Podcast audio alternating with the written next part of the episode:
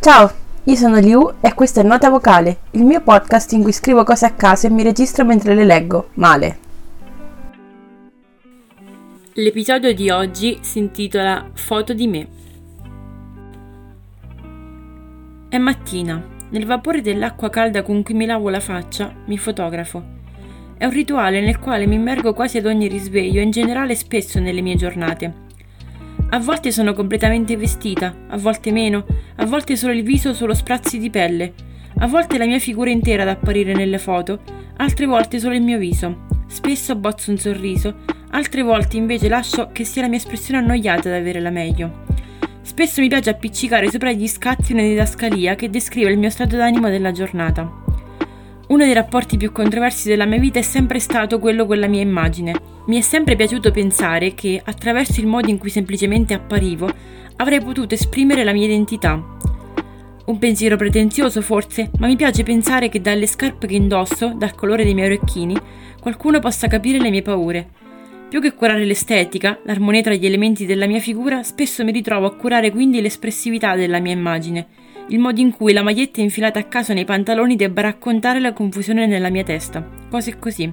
Difatti sono perfettamente capace di distinguere periodi e momenti della mia vita scrollando la galleria del telefono, ma più nello specifico sono capace di distinguere due modalità con cui negli anni ho affrontato attraverso la mia immagine i periodi bui e confusionari. O la mia immagine diventa sempre più anonima ed inespressiva e tendo a fotografarla pochissimo, oppure diventa esageratamente colorata, architettata e io tendo a catturarla continuamente in tutti i modi possibili. È così che in un giorno a caso e senza alcun motivo preciso ho deciso di tingermi i capelli di rosa fluo. Ero consapevole fosse espressione di un qualche disagio, non sapevo bene quale. Ora sento semplicemente che mi rappresentino appieno, come poche cose hanno fatto nella vita.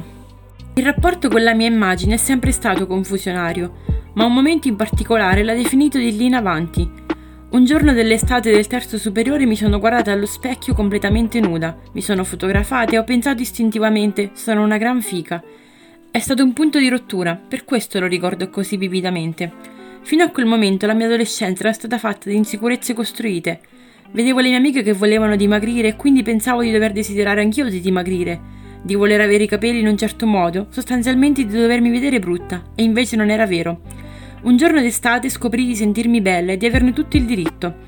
È una storia che di solito fa un sacco ridere quelli a cui la racconto rispondendo a domande sulla mia sicurezza, sul rapporto con il mio corpo, ma è la verità.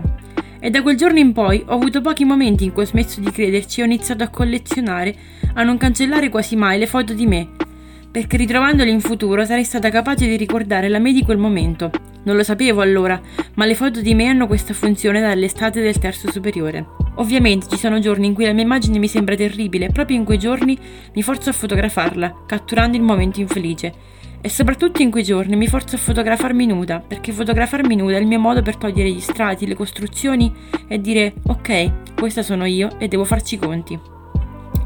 Spesso, a mio parere troppo spesso, sento affermare la credenza che quella di oggi si possa definire società del narcisismo, per il modo in cui tendiamo ad ostentare e a rendere pubblica la nostra immagine ed è proprio così che un giorno la mia terapeuta mi ha definito. Narcisista, in modo quasi patologico, ha precisato.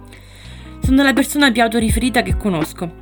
Questa definizione forse mi rappresenta, ma sto imparando ad accettarlo e a rendere questa mia caratteristica il meno dannosa possibile per me e per quelli che mi circondano. Un episodio recente, infatti, mi ha spinto a ricredermi sulla facilità con cui mi fotografo e con cui mostro la mia immagine. Il semplice sospetto che la mia immagine potesse essere stata abusata mi ha fatto sentire vulnerabile, piccola, in qualche modo indifendibile. Un episodio recente, infatti, mi ha spinto a ricredermi sulla facilità con cui mi fotografo e con cui mostro la mia immagine. Il semplice sospetto che la mia immagine potesse essere stata abusata mi ha fatto sentire vulnerabile, piccola, in qualche modo indifendibile, ma allo stesso tempo mi ha dato prova di come questa cosiddetta società del narcisismo ci spinga spesso a sentirci insicuri, di come sia quasi basata sulle nostre insicurezze, sul nostro non amore verso noi stessi e verso la nostra immagine.